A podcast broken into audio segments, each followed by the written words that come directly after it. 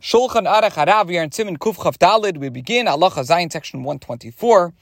We begin the seventh halacha, and we are continuing to discuss the laws applying to Chazaras Hashatz, the, repetition of the Amida of Shemanasi by the Shliach Tzibur. Halacha Zayin 7, Yesh, Imdim, some authorities maintain, Am Shliach Tzibur that the entire congregation should stand while the Shliach Tzibur repeats Shmoneh Esrei, but this is not the common custom. And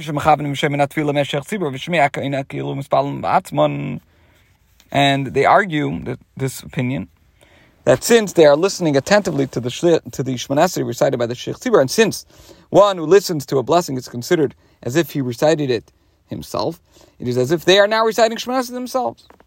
In the parentheses, Shabbos Chazaras Hashliach Tzibur B'Reish Hashanah Tkiyas Am B'Chazaras Hashliach Tzibur and in support, they explain that this is why the sounding of the shofar in the midst of the repetition of Shemnasi of Musaf by the Shliach Tzibur and Rosh Hashanah uh, is referred to as Tekiyas Ma'umad. The shofar blast sounded, sounded while standing, and this is a contrast to the sounding of the shofar before Musaf, which is known as Tekiyas Miyushav, the shofar blast sounded while seated.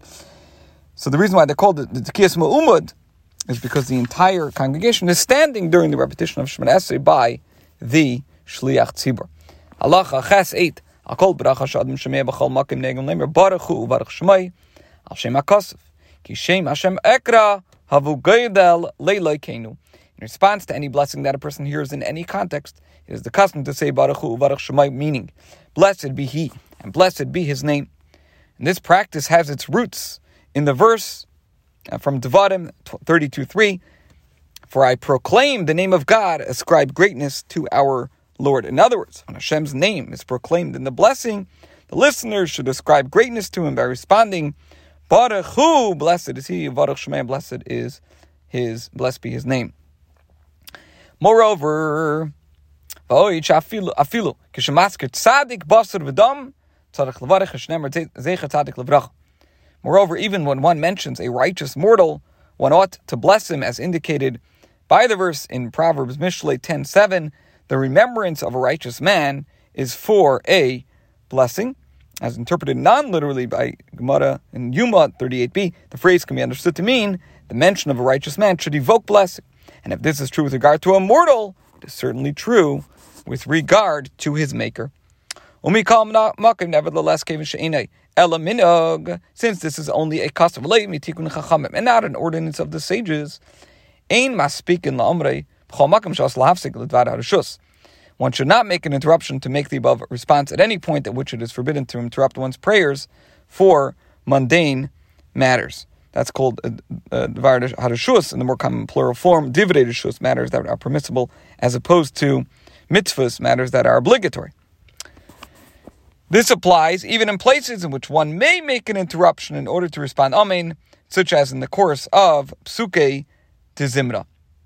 So even there, one should not respond Baruch Hu of, of, Baruch Shemai, even though they, they should respond Amen. This concludes Halacha Chas 8. Halacha Tes 9. V'yachar kol bracha bracha yana Amen, beinosam shiyatu yidei tefillah, beinosam shlo yatu yidei tefillah. V'akavani shechavim libei, emes yabracha sheberach ha'mavarach v'ani maimim bazeh, Ki Nine. Nine says every individual, whether or not he has fulfilled his obligation to recite Shemoneh Esrei, must respond Amen after every single blessing. And the intent is, um, I'm sorry, the intent, the kavana that he should have in mind, literally in his heart, is that the blessing that was recited is true, and I believe in it. For the word Amen signifies an affirmation of belief. If you look at the word Amen, uh, it has the same root letters as the word emuna, meaning faith.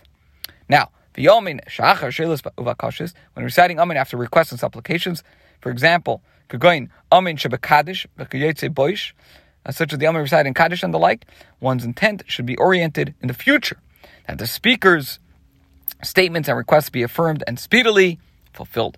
The concluding phrases of the intermediate blessings of Shemoneh and the, the blessings would say in Simshalim express praise Shevach Vaidah, grateful acknowledgement of Hashem's name, and also a wish and a hope that the statement will be fulfilled speedily. Accordingly, it is desirable when reciting Amen to have both of the above mentioned intents in mind. Number one, the intent that the statement is true, and number two, the wish that the speaker's statements be affirmed and speedily fulfilled. This concludes Halacha Tes and today's shiur.